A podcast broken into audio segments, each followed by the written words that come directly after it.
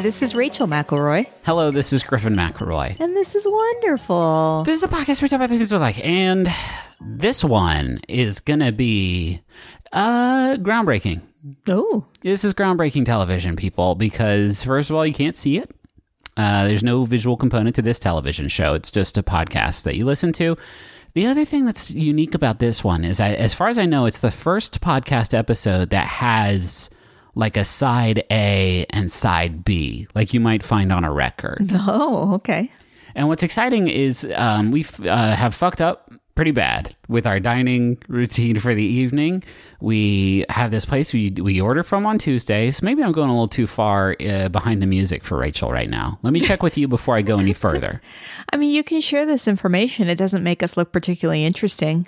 We order the same Chinese food basically every week before we record because it's real fast. But we did not know that they're on vacation this week, and they deserve it. Holy shit, they deserve it. Yeah, it's a family-owned business. family owned business week in week out they they they deliver let's just say the goods it's already late the kiddos in bed no dinner in our tum tums but we decided to talk about things that we like as if we could even muster Yeah, the enthusiasm Yeah. for anything until we get other food in our guts we're professionals, Griffin. no yeah i am a professional but you know you know who else is a professional Who? friggin' Dave Coulier, and he doesn't go to work with an empty belly. Dave uh, Dave Gates, Bill Gates' brother, doesn't go to work with an empty belly why are your references all from 20 years ago? because I stopped learning who people were after that. Okay. I've learned like three names since then. Uh-huh. Zendaya. Shit, that's it. That's the only name I've learned in the last 20. Your name, Rachel, but that's Yeah. easy. 'cause Yeah. Um, so yeah, at some point we're just you're gonna hear just wild footsteps getting quieter as we charge the person delivering the food to our front door, and then we will eat. And I guess we'll be back, and it'll just be a different show. I feel like. It will. What are you most excited about to eat them? Oh, for the eating? Yeah, when you eat, what's the thing you are like really excited about?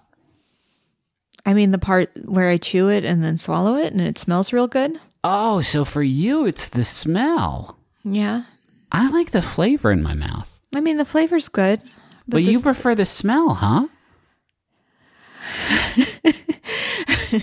this is when our audience finds out what I'm like when I'm hangry. Yeah. That's what I'm saying. We're going to be coming at you a little bit fucking aggressive. This one's going to be like, you know, mid 90s MTV. Like, we're so edgy, we have something to prove. Can we talk about our small wonders? Yes. Mine is the massage chair that we have. It's like a little insert. It's like a little, what? Like a little lay, a pad you lay on the chair, and then it's got balls in it, and they rub you all over very hard. I got a I got my trick shoulder, and it goes out sometimes, and I need the ball chair to get deep down in my freaking grooves. And it does the job really nicely. I make faces that I don't think Rachel likes because they are, I would say, I was going to say semi orgasmic, but I'll go ahead and say orgasmic. It just makes me wonder what you're like when you're getting a massage from a professional. Well, the ball chair don't know things. The ball chair won't go home and tell, you know, their significant other, like, hey. So when you get a massage, you like hold back, like you. well, my face is down in the little toilet seat. oh, but you're making the face. Oh, I can make all the faces I want in the toilet seat. They don't. They don't. They don't got to know. But I don't make the noises I make in ball chair. Okay. Like, uh, you know, like, oh, or like, yeah, baby. What's your small wonder? My small wonder is like hangers that are multiple hangers. You know what I mean? Not even. Uh, like hangers that have multiple slots on them. Like hangers for several pairs of pants, you know, and they have like multiple hangers in one hanger. You know what I'm talking about? I don't trust them. I know. I know what you're talking about, but that's that is a that's a lot. That's a lot of pants for one hanger to hang up, and I, Well, see, I I use it for skirts, oh, so it's not as much weight on the hanger. Hashtag life hacks. It's a small wonder. I didn't say it was a large one. uh, yeah, no, I like a good hanger. I remember when I got rid of like all the shitty hangers that I brought literally from my childhood home and went to Target and got the like, you know, 20 pack of hangers that every college student gets, like the the the, the dummy thick plastic ones that like just will not be knocked over. You know what? A real classy person has all the wood hangers. Maybe we should. Maybe we should. I don't like the wood hangers. Too hard to put in a sweater. I stretch out my neck holes. Nice try, wood hangers. I need a little bit of give. sweaters. You fold them up. I hang my sweaters up. Mm. I'm sorry, I don't like rankles. I go first this week. Oh, good. My first subject is going to make me so angry because we haven't had our delicious dinner food yet because it's a food Okay. and it's a mouth-watering food that I always crave. And this I is actually the have worst. a food item too, but I'm saving it for Holy second. shit, I'm saving it for second. I, I I'm too lazy to rearrange my word Okay. my word document. um, I want to talk about buffalo wings. Oh wow. and my buffalo eat, wing eating days are mostly behind me at this point. It's for me if I'm going to eat buffalo wings, it has to be like an event. It has to be like either a buffalo wing party which doesn't exist or like the Super Bowl or like a bunch of people are getting together and it's like, "Ooh, I know. Let's get some wings." Yeah. It can't just be like I show up to a party and they're like, "Oh, and by the way, there's some buffalo wings in there." It has to be part of the thing, you know, so I can begin preparing for You it. You know what? It would work for me. So I, as Griffin knows, don't particularly like foods that are messy. yeah. But if they had like corn cob holders, but for buffalo wings, Oh wow! I mean, it'd be a lot of fuss for a small a small item, but yeah, I think that would make the difference for me. There's something there. There's something there. I guess for if you had like a boneless wing, then you could you could stick. I don't. some- I don't even want to hear about boneless wings during this segment. I don't Oh. even want to hear about boneless wings. Those are chicken tenders. Those are chicken tenders with buffalo. No, no, because they're juicy like a wing. Hamburgers juicy like a wing. You don't look at that and say, "Mm, cow wing." So All right, continue with your segment. I'm not going to go down this rabbit hole with you. it's part of the visceral experience. It's the same reason I like crab legs. I like the work. I enjoy the work. I know that's so strange. I enjoy looking at the clean bone and knowing I did that.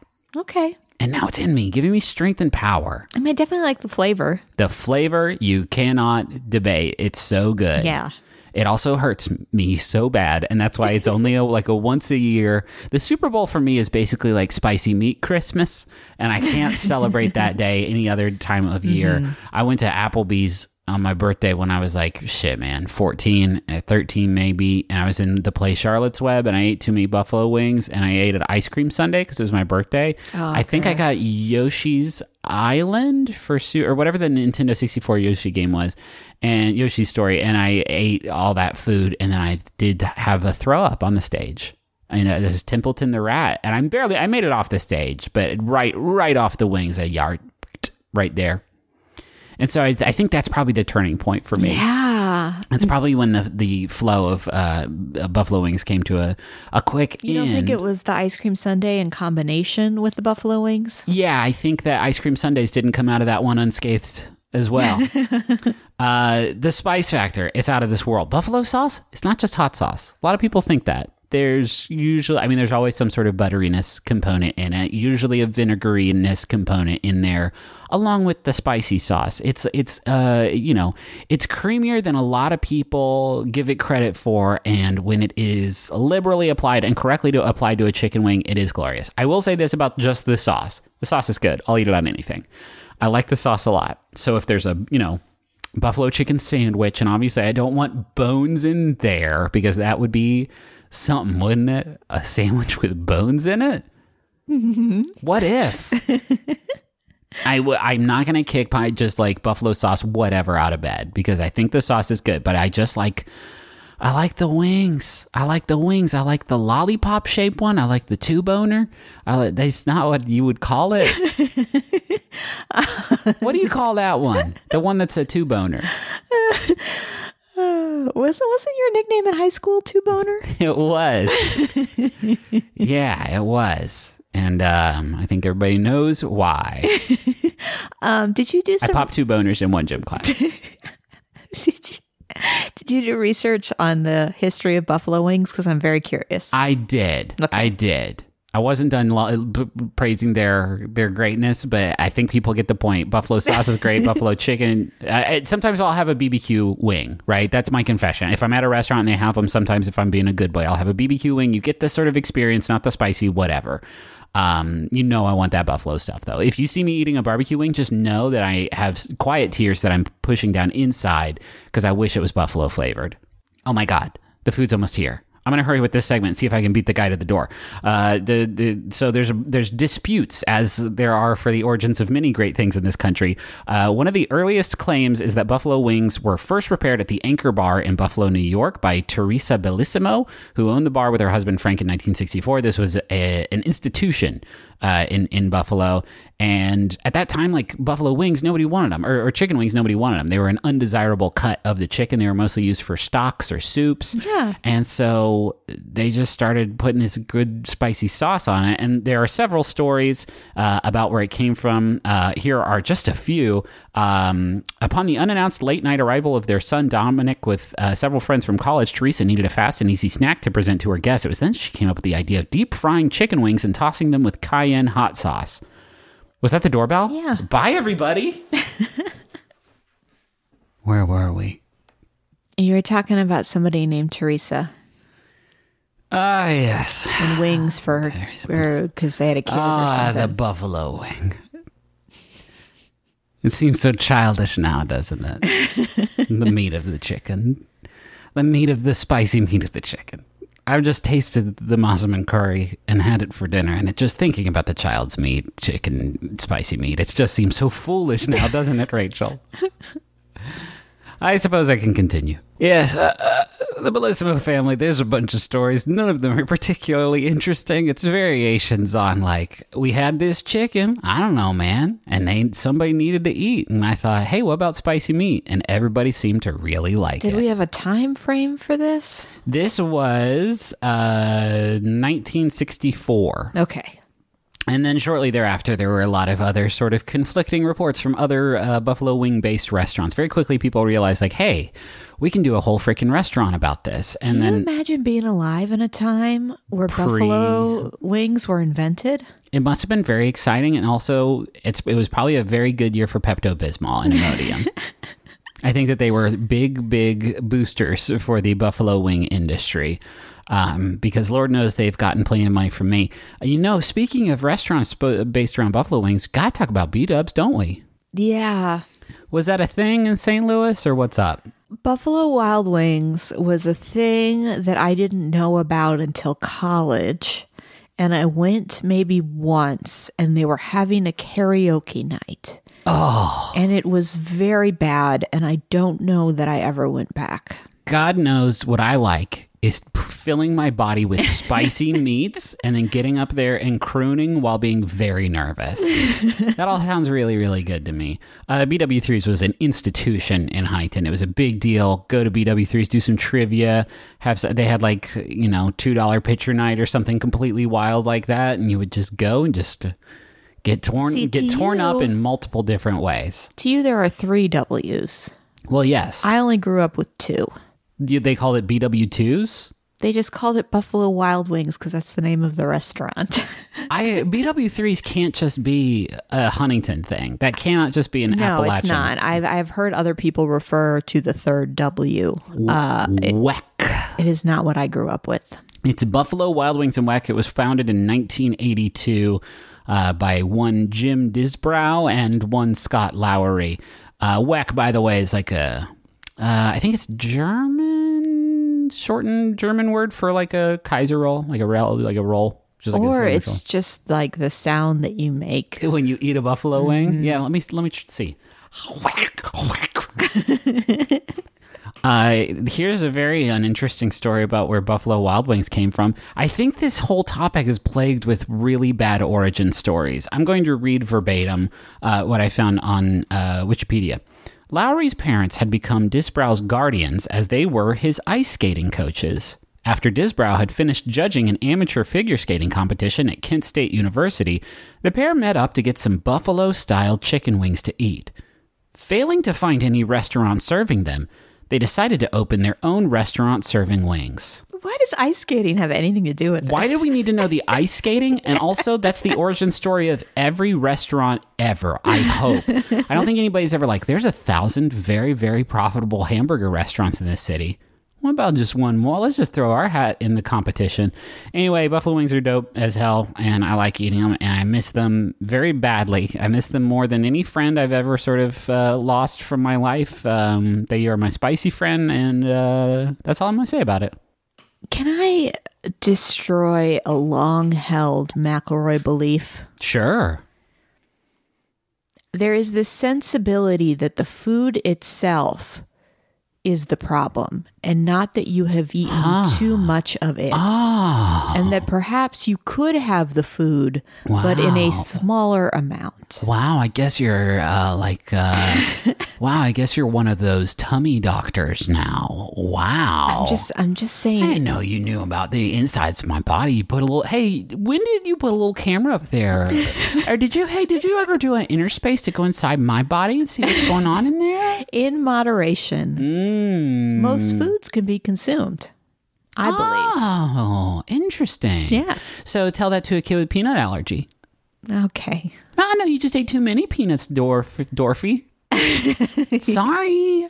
You're not allergic to Buffalo Wild Wings. Am I? Because I have I have a lot of circumstantial evidence to prove otherwise. okay. By which I mean every time I eat them, my body hurts all over, inside, outside, bones and all. We'll agree to disagree on this. All right. Hey, what's your first thing? My first thing is Gerry Mulligan. Yeah. Are you familiar with cool jazz?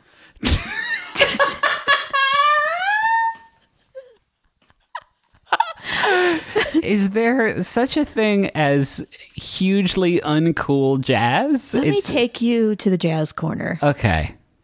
Well, this one I do a jazz song for poet. Okay, yeah, it seems like no, it seemed like you were about to throw your uh, throw your lot in for the theme song. I saw you start to I saw you start to do a Oh, bass well, I've noise with lost your my mouth. nerve ah, now. damn it! Cool jazz is actually a style of modern jazz music that arose in the United States after World War II. It is characterized by relaxed tempos and lighter tone, in contrast to the fast and complex bebop style. Okay, so smooth jazz is maybe the cousin, the the the even smoother version of cool jazz. Cool jazz often uses formal arrangements and incorporates elements of classical music. Okay. So it's it's more like melodic and more in what I would consider pleasing to the ear if you are, you know, just trying to enjoy music while you do something else. Not me, man. I want my jazz fast and terrible. fast, unlistenable, just sort of, uh, you know, a hammer scraping against a tin roof, just but at 160 BPM. That's my shit right there. Mm-hmm. Just uh, upending a big old toolbox down a spiral staircase at 199 beats per minute.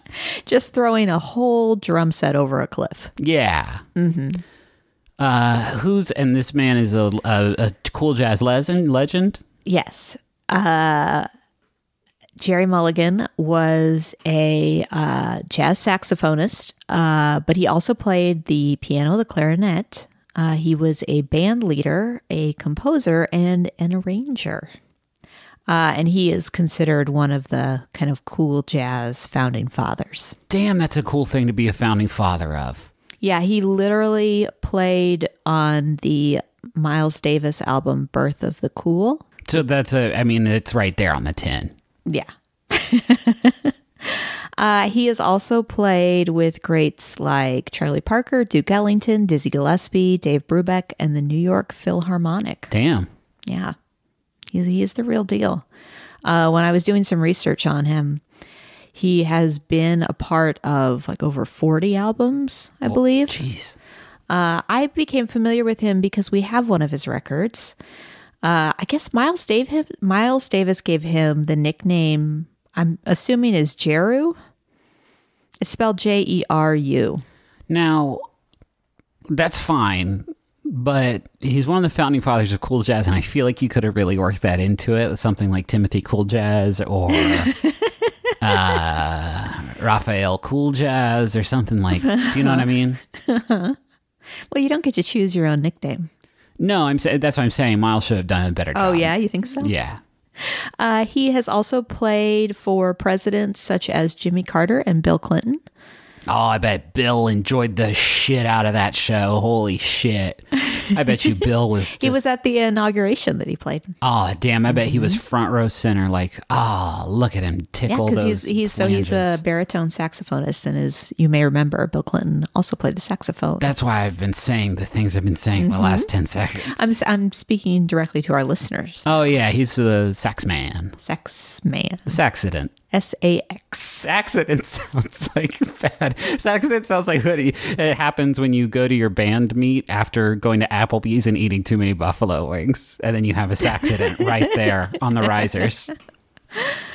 I can't remember if I said this a minute ago. Jeru is the last. Yes. Yes. So I have I have that album. Uh, my dad uh, donated a series of jazz records to me from his own collection.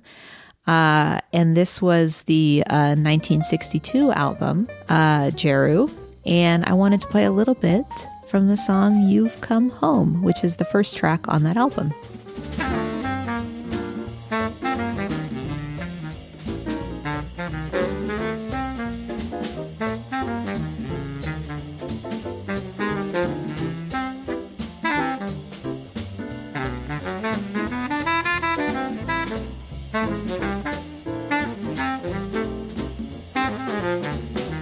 Now that's what I call cool jazz. Uh huh.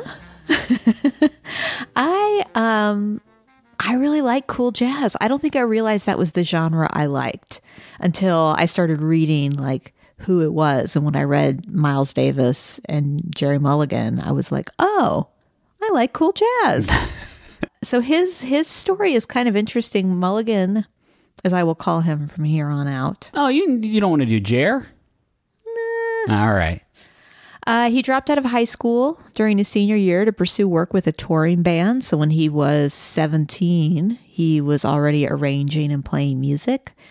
Uh, he went to New York City in 1946 uh, and became the arranging staff for Gene Krupa. You know, if you heard of Gene Krupa? Yes. He's like a famous like big band. Yeah, guy. sure. Yeah. And this this time period, there were like a lot of like band leaders and I like remember that. bands. I think Cannonball Adderley was wasn't he? No, he was a band teacher. I think in like a high school who moved to New York and became it. Yeah. but the when he was playing with Miles Davis in 1948, he was one of a nine piece band. Uh, and Mulligan was on the baritone saxophone, so that's when he kind of got his reputation. Although he initially started playing the clarinet. You don't see a lot of. I mean, I know it's a thing, but you don't. It's I, definitely a thing. It's definitely a thing, but I don't. I can't think of like a jazz clarinetist. Do you know what I mean? I feel like the brass gets all the attention. Oh, there's somebody in my mind, and I can't remember who it is. Oh, was it uh Derek Cool Jazz? Sure. Uh, so now the um, Library of Congress serves as the repository for the Gerry Mulligan collection, which uh, they obtained when he passed in the late 90s. And it consists of approximately 700 items, including original scores, sketches, arrangements, photographs, sound recordings, correspondence, and an oral autobiography recorded before he died. Holy shit. So that's all available online then, right? And then how like the multimedia stuff that the Library of Congress has works? I believe so, although I didn't look into it. What I did do is watch part of a documentary that was created about his life. Uh, it's an hour and a half long. It's on YouTube. It's called Listen, and it's just all about his his origin, and it's a lot of. Uh, Sorry. Sorry. I just remembered something that happened. I didn't mean to interrupt your bet. You sent me a link to the song that we just played on the show today, and I listened to it. And then another video documentary was like next up on the YouTube channel. And I thought, when you said that about, oh, and there's this documentary on YouTube, it's an hour and a half long. I thought for a second, like, was that what I watched? And then I remembered, no, what um, instantly loaded after this was a behind the scenes about the making of the song Pam. And I was like, or Peg, sorry, Peg. And I was like, oh, That's a different thing. There's like a guy, the bassist for the band was like, I was slapping the bass really hard, and they said, "Don't slap the bass. That's too funky a sound for what we're going for for Peg." But I was like, "No, guys, this is the hot sound right now. I know a lot about Peg." Okay. Uh, no, I'm referring to the documentary Listen. Yes. Uh, that is all about his life and kind of his coming up on the jazz scene. Uh, and it was executive produced by his wife, Oh, which I thought was sweet. Uh, but yeah, I, I would recommend for people that aren't sure if they like jazz or if they want to like jazz, but they're intimidated by the expansive number of musicians. There's a lot of jazz. I feel like you could start with Gerry Mulligan pretty comfortably. Yeah. And then you move on to the hard shit, that Dave Brubeck shit. Ooh, really cut your teeth on that. Ooh, so that's cerebral stuff. Hey, can I steal you away? Yeah. Griffin? Yeah. You know what's a shame? Mm, what? Is that when you order uh, meals to be delivered to you, they can only be for dinner. That's true because of the law. But wait, wait, what's this coming across our desk? The law is different now. is Factor. These rebels are operating outside the boundaries of food law. Factor has breakfast. They have midday bites. They have smoothies. Uh, there's lots of stuff you can get with Factor. What other things can you get with Factor? well, I'm looking at this menu right now. They got a lot of tasty little options for you. I'm talking about artichoke and spinach chicken with roasted zucchini and tomato butter. Did you even know that butter could be tomato? Not me. Shredded chicken and loaded mashed taters with I changed the word. They say potatoes, but I said taters, precious. With mushroom gravy, smoked cheddar, uh, bacon and parmesan broccoli. Uh, this this menu is out of sight and my mouth is just watering looking at these glossy JPEGs of tasty food.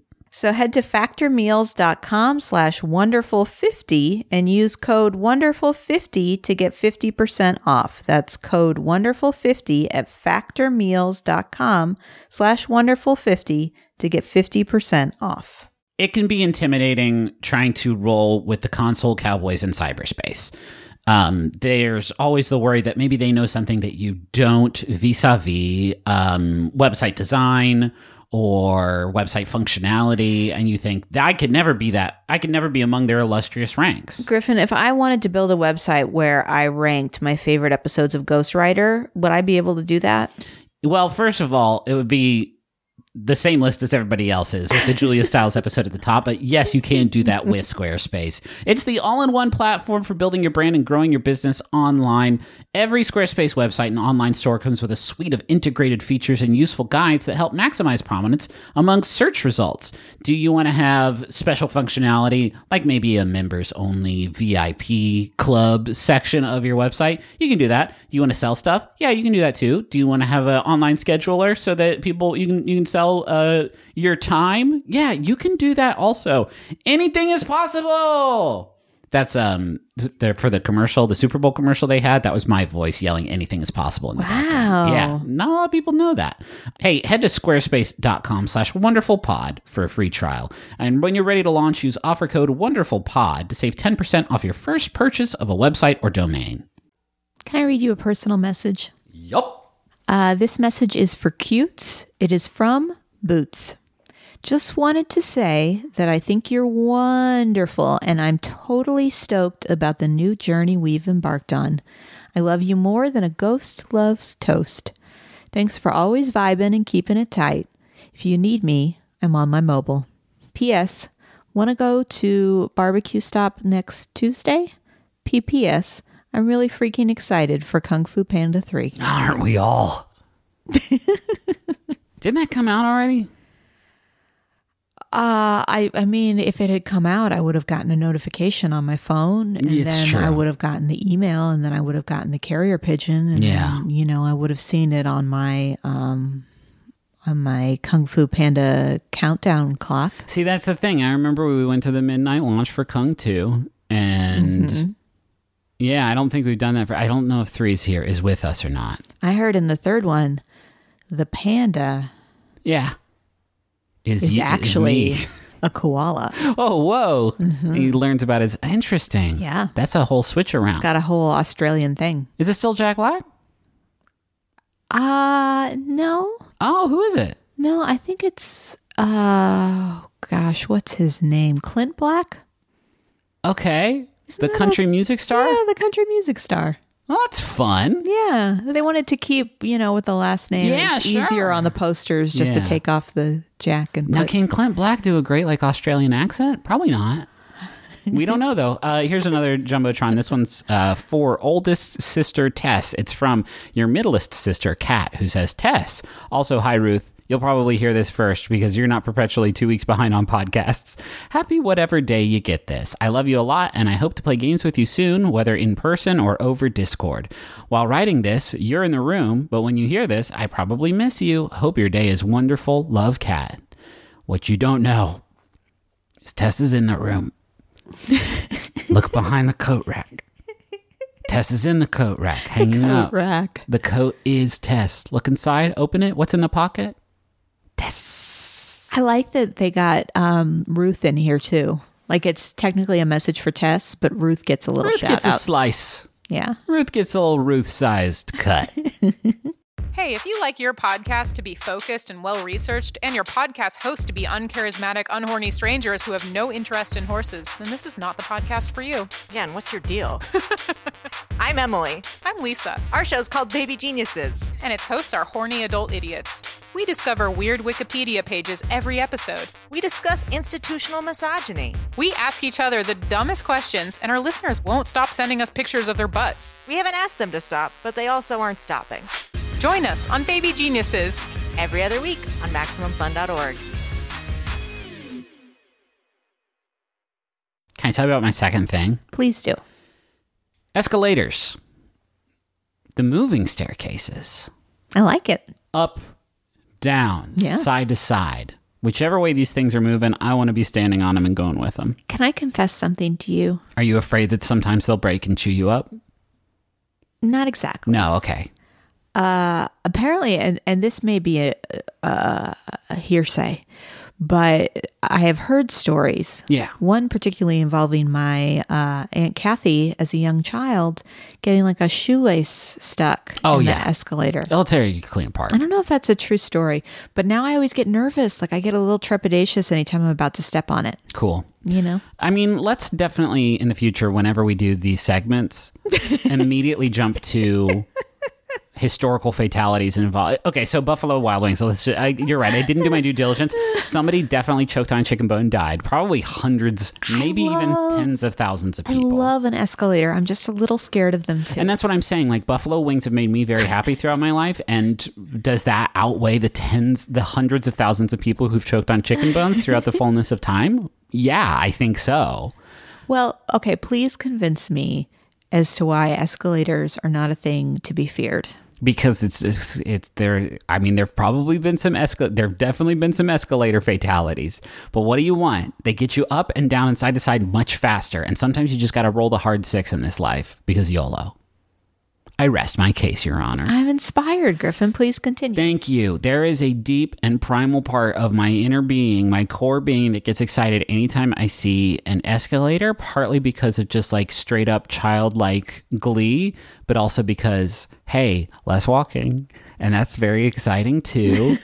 Airports are basically escalator museums that, whoa, I just had deja vu. Have I said that sentence out loud before? Oh, damn. I, haven't- I definitely haven't talked. I went to the wiki. I have not talked about escalators before, but holy shit. Only only in your life and line of work would you think I you had know. Said, said that sentence before. It's like a big amusement park. The, the the airports are. I've been to like every fucking airport in this country at this point, and they are all over, and they're so fun when they're working. That oh my god, the Chicago Tunnel with the escalators down below that goes through like the Oh, yeah. light installation on the ceiling. That's my favorite ride on the planet. It's a good one. I like them in a shopping mall. A shopping mall is good too when they work, which a lot of shopping malls are in a state of disrepair. um, I watched an episode of How It's Made about escalators, and it was. Um, I I swear to God, it was like a Christopher Nolan film. Like I really had to pay attention the whole time because I it was very taxing for me to watch. They put these whole things together like in the factory before they they're like assembled at the factory and just moved you know, whole to their final destination. That's wild. That's a big truck that's got to move these big escalators, huh? If you think about the size of those trucks, just for a second while I scratch my eyeball. ooh, it itched so bad. Um, it was cool. They had these little robots that like you know make di- make cast aluminum casts of the steps, and then they you know trim them up, put them into the the roller chain on the frame, and you know it's got to go all the way around. Got to go all the way around the frame because they got them on the bottom too. When you're standing on them on top, there's a secret staircase on the underneath, and that's where the Demogorgon down. is riding it. Correct. Uh, Henry's a big fan of these as well, which helps us uh, keep him occupied when we are stuck at airports. He loves the side to side ones. Um, and it's a fun social experience to ride by somebody going the opposite way on an escalator because, like, what's their day like? What are they doing? I don't know.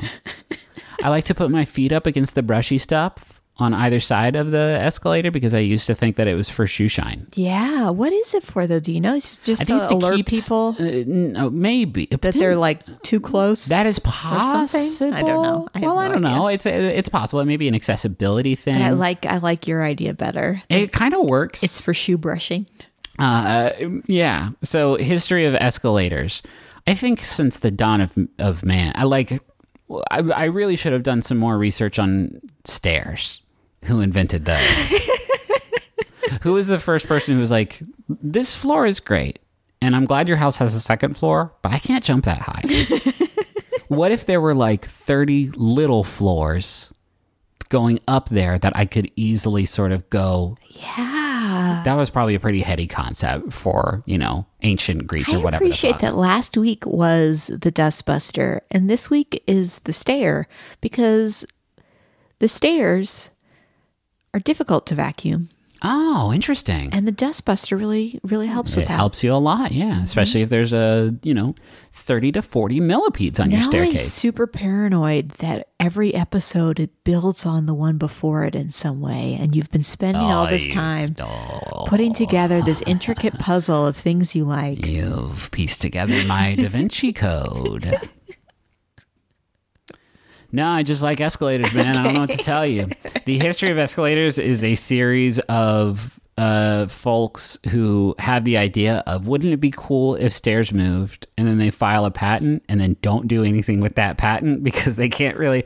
They'll file a patent, and the patent will literally just be a drawing on an old soup recipe of stairs with an arrow pointing up and they file that with the patent office and the clerk is probably like is this a new way to go upstairs? And they're like no no no the stairs themselves are the ones that go up. And the clerk is like how does it work? And he's like i don't know man. That's your job. And then the patent clerk is like actually it's not. I'm a patent clerk. I just want you to know I had this idea, i had this idea and I want ownership of it. if anybody ever makes stairs go up, that's mine. No, that's not how any of this mm-hmm. works. Uh, so there was um, the the first sort of patent filed for this was uh, by a patent attorney named Nathan Ames. He filed the patent for the first escalator in 1859, but he didn't make them. In his mind, they could be uh, made out of wood, which I believe there are some like old wood escalators. Which, hey, folks, don't ride those. That seems like a bad idea. Uh, he also thought that and this is the best mental image I've had all day when I read this. He thought that the stairs could just go ahead and just be upholstered, and you can have them in your house. Ooh, Upholstered escalator is pretty hot, actually. I'm actually really I don't really know how that would work, but I'm I'm I'm very attracted to the idea. It's very very uh, my aesthetic. Um, and then yeah, just a bunch of people tried it and struck out. 1889, uh, Leamon Souder uh, patented his quote. It was called he called it get this stairway. Never made it. Never made his his upwards moving stairway Oh, I like what he was trying to do there. just kind of claiming the whole idea. Uh, Souder did make a spiral design for his escalator. Uh, and I laughed when I saw that. I was like, ooh, that's also like a wild idea. They actually exist. There's one at Caesar's Palace. There is a huge, like four story tall spiral escalator. Uh, and it's, you know, a pretty wide spiral. Like the stairs themselves don't bend as they go around the curves because that would be probably pretty scary to stand on. But I, I watched a video of it. There's a lot of uh, escalator culture on YouTube that I got to c- catch up on. Are there any escalator vloggers? I mean, they don't sort of. Uh, they, it's mostly sort of an ASMR thing. There's very little commentary. It's not like, hey, this is Tiffany, and I'm at the escalator at the Galleria. Uh, Nine out of ten. Mostly, no. It's just videos of escalators running. Uh, 1892, uh, Jesse W. Reno patented the quote endless conveyor or elevator. those are I guess we hadn't really figured out escalator yet. uh, a few months after that, uh, George A. Wheeler patented the nearly basically the same idea, um, but it was never built. However, his patent was bought by uh, one Charles Seeberger, who uh, eventually made it into a prototype working with the Otis Elevator Company. Uh, in 1899, Otis Elevator Company being like one of the OG elevator. If you ride in an elevator, look at the, you know, look for the little plaque. It's probably probably an Otis joint, but it was Jesse W. Reno who got the first escalator out uh, at the old Iron Pier on Coney Island. It wasn't an escalator as we traditionally know it. It was kind of just a diagonal, like 20 degree inclined conveyor belt with like little numps on them that you could stand on. But hey, it counts. Today, the world's got some long ass escalators. The longest in the world are part of the St. Petersburg Metro, uh, way deep underground. It has escalators that are over 450 feet long. The longest escalator system, though, is It's we've we've been to it. it was on it was in, Hong, in Hong Hong Kong. Kong. That's Yeah. right. We we rode it when we visited it in what like 2015 something like that. Hong, Hong Kong is basically like um uh one of the islands is basically like tiered kind of and uh, one way to get between like the central and mid levels is you can ride this long series of escalators just this long corridor. It is uh, 2600 feet long uh, moving uphill and tens of thousands of people ride it every day. It is a huge commuter attraction. Uh, it only goes one way at a time depending on like which way rush hour traffic is moving. There are stairs that flank it so you can you know go you know use the stairs if you want to walk Well, up and and there's down breaks too. It's not There are like breaks between the continuous. system. Right, correct. Although there's some pretty long sort of uh, individual tracks. What's really cool about it is, and th- these exist actually in a few like heavy foot traffic commuter areas in Hong Kong. Right at the center of this escalator system, there is a scanner that you can swipe your Octopus card. And the Octopus card, they have some of these in in you know major metropolitan areas where this is like your digital card where you can store you know Hong Kong dollars on it and you know use it for fare or use it at vending machines or or what have you. At the very center of the the escalator system, you can swipe your card and you get a fare saver bonus, so that the next time you use the train, you save like two bucks off of it. Oh, and it's a way to like encourage people to you know f- not use your car to to, to find like uh, you know to find means of of conveyance that uh, you know that that helps helps the environment or whatever uh, provided that of course that you know that means of conveyance is accessible to you. I thought that was really neat but yeah that's a cool ass escalator man. That is a cool cool it's a mix of the stairs one and the sides to sides ones and that's my shit. What's your second thing? All right, my second thing. And I want to double check this with you. uh-oh. I didn't see it on our index, but it seems kind of incredible that we haven't talked about it. let's see Pizza. Can I say something? Yeah. I thought about doing pizza. Oh. And then I didn't. I didn't. Well, here I am doing pizza. I don't think we've done a pizza. No? I feel like we've talked a lot we have an about pizza. episode called Pizza Time, dudes. But we didn't do one on pizza. I think that was the one where we were waiting on pizza delivery. Oh shit. Wow, yeah, it's all full circle, isn't it? Uh, It's kind of incredible we haven't talked about this. this is the round one, guys. This is the cheese. Should I describe what a pizza is? yeah. Well, it's the round one. Oh, Actually, it can be it can be square. We had a place that did square pizza true. in in Huntington. Uh, yeah. I mean, maybe we can skip over some of the pleasantries here. Typically, there's dough, there's sauce of some kind, Yeah. and there's cheese, Uh huh. and then any number of toppings. Oh, whatever you want on it. Pepperoni, sausage, mushrooms, ham pineapple, potato flakes, Ooh, Jolly Ranchers, chewy Jolly Ranchers, smaller pizzas, pictures, symphonies. symphonies. Who made pizza? Uh, well, that's not actually the angle I'm coming at. It's because it was Papa John, wasn't it? And you don't want to. I want to talk about why pizza's so great. All right. Not really the history of pizza. That's fine. I don't really care about the history of pizza. Yeah, I mean, I feel I like care about the future of pizza. Hello, I'm Griffin McElroy, and this is my TED Talk. Octagonal pizzas. Escalator pizza. Escalator pizza. Why eat pizza on one level mm-hmm. when you could take pizza with you? Why use your the hand next one. to bring your pizza to your mouth when a very small food staircase can bring it up there for you? In a recent study in 2015, pizza was ranked as the food most associated with symptoms of addiction, according to a Yale food addiction scale. Now you just you you have done it again, where you have just in, introduced us to a fun party, and then like, but the party has I here's what I no see that's one way to interpret what I'm saying. What it's what instead I'm doing is I'm giving everyone a pass for loving pizza so much because I'm mm. saying it is out of your control. Okay, okay, I'm back with you. You are predisposed to be addicted to pizza just minute 1. Okay, So, you know, go easy on yourself, America. that's a fun way to frame the thing that you just said on our podcast. Uh, part of it is also our friend glutamate, which we talked about when we talked about umami Yes, because it is MSG. the monosodium Yes. uh, uh, variety. the combination of tomato sauce and cheese and pizza crust are all huge amounts of glutamate. So, three tablespoons of tomato sauce can provide 140 milligrams of glutamate. Parmesan cheese could provide 75 milligrams of glutamate. Is that a lot? Seems like a lot. Doesn't that seem like a lot? Yeah, I mean, sure. A lot? How big's a milligram? Who, nobody knows. Well, okay, let's think about so for a 2nd So, those uh, little kid Clif bars yes. that we give Henry, Yeah. Uh, they have 11 grams of sugar. That's a lot. Uh, and I, I don't know the exactly what my point is.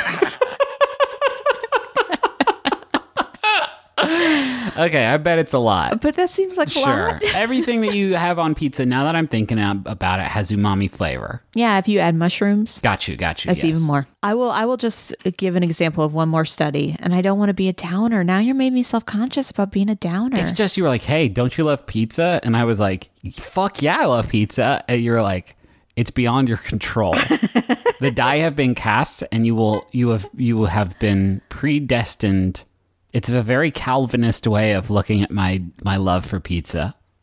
I'll, I'll just say that there was another recent study that found that the combination of fat and carbohydrates seems to elevate the reward potential of highly processed foods Yeah. more than either alone. Yeah, I would say so. When I look at a pizza, I think eating that will be a rewarding experience for me because of all the dope stuff on it. Um, I don't need science to tell me that, is what I'm saying. and you don't either. Start this segment over, and you're gonna. You could just be like, "Here's what's so good: cheese, bread, sauce. Love it, love it, love it."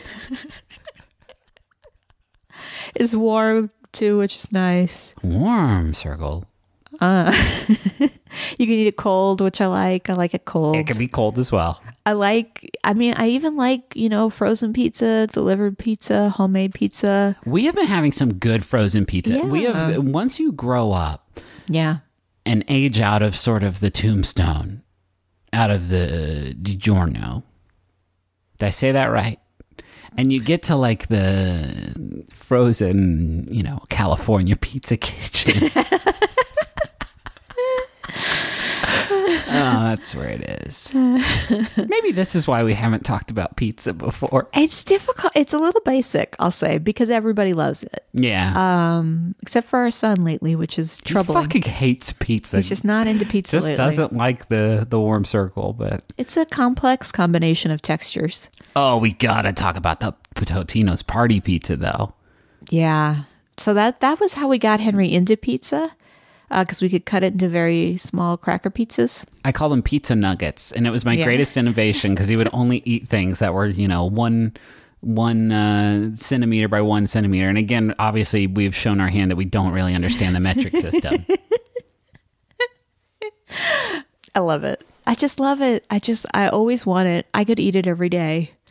Can you remember the best pizza you've ever eaten in your life? Uh, I mean, I went to Italy, so yes, I was sitting on the when I was in uh, Siena, I believe. uh, overlooking the cape. We don't know the metric system or geography on this No, we don't. They probably got capes there though. Both the water kind and the clothes accessory. Just a lot of people wear capes in Italy and all over Europe, and uh, it's good because then if you get pizza sauce somewhere, you just cape it up. All I'm saying is pizza is great and it's unstoppable, and you shouldn't try to stop it because you can't. You can't. Your brain won't let you. Okay, so we got some submissions from our friends. Uh, got one. What is the the the uh, link that people can? I believe it's wonderfulpodcast at gmail.com. Send in your submissions. They've slowed down because I don't think we give that link out. Just one very quick sentence uh, or two about the thing that you like. Um, Aaron says, "Hi, friends." Hi, Aaron. My little wonder this week is the YouTube channel SoCal Attractions 360. They do the highest quality videos of theme parks from Disney World to tiny parks in Dubai, uh, riding rides and walking through the parks. No commentary or editing, just peaceful footage and ambient audio. It's incredibly, re- it's an incredibly relaxing channel to put on while cooking dinner or decompressing after a stressful day. Yes, yeah, that's great. We This started to do this with Henry. Yeah, this is something that didn't really occur to me until very recently. That if there are particular places in the world that you like to go, you can just, watch videos of just them. watch a video of it. Yeah. Like uh, you know, here's what the the Mickey Castle looks like when they shoot all the cool lights on it. Yeah. There's a name for that probably. But for me it's just a magical transformation out of the mind of Walt Disney and his good friend Tinker Bell. Here's one uh, from Jenna who says, My wonderful thing is the heritage potlucks my friend hosts. Everyone brings a food item of their heritage to share. I went to one recently and we had everything from pierogies to empanadas to shortbread to paneer. Uh, everyone gets to talk about their dish and why it's meaningful to them, and then we eat. Mm, that sounds real nice. That does sound real nice. Potlucks in general are very good. We have not done one or been to one in forever. Uh, but it's very exciting to just see what kind of heat your friends can bring because it's really a quietly it's a competition. quietly, you're playing Chopped Home Edition. You definitely take that very seriously. I have yeah, noticed that, especially when it comes to the dessert. I want my friends to be happy. I want to show my love to them through food. And I want to win the secret game of Chopped that I'm playing in my mind and nobody else's. And subvert expectations. A lot of times people are like, oh, Rachel, that was really good. And I'm like, oh, That's sexist. And then we high five. Gotcha again. Uh, thank you to bo en and Augustus for the use of our theme song, Money Won't Pay. You can find a link to that in the episode description. Uh, and I mean, where would we be without Maximum Fun? Is the question I ask myself every day. it's an incredible network and they are always adding new shows. Uh, and I would really recommend you go to, you know, a lot of people, they don't even go to the website. And I would recommend that you do. You go to MaximumFun.org, you can see all the shows they have. Yeah, they got all kinds of stuff. You're going to just love the hell out of it. Uh, we got stuff at McElroy.family. You can find merch and uh, tickets for, I think there's some for the book tour, for book two of the Adventure Zone uh, graphic novel adaptation. That's just coming up in a couple weeks now. So come out and see us. We're going to be in New York, Austin, uh, Portland, LA, and then San Diego. And uh, we also just announced that we're doing a very special Adventure Zone show in San Diego during Comic Con. All those are at McElroy.family. And is that it? I believe that's it. Okay. Well, um, Oh, we'll see some folks this week potentially uh, at the Jordan Jesse Go show. oh shit, is that this week? I believe it's this Friday. Uh oh. Uh oh. oh no. And why do you are you uh, double booked? I'm uh, oh my lodge is doing the big bowling tournament. I might be this Saturday. It's it's. it's I got a bowling tournament on Saturday too. Looks like I'm gonna have to try and do both. What's your bowling nickname? Steuben. Steuben Ruddard. I thought you, that's really good. I just hope I don't wear my fucking bowling hat to the show, you know, because when I run in and try to, you know, make it pretend like I've been there uh-huh. the whole time, uh-huh. I'll tell a funny joke, everybody will laugh, and I'll run off the stage and go get a big strike and win one for the team. including the captain, Robert, who is very sick. You're incredible. Thank you.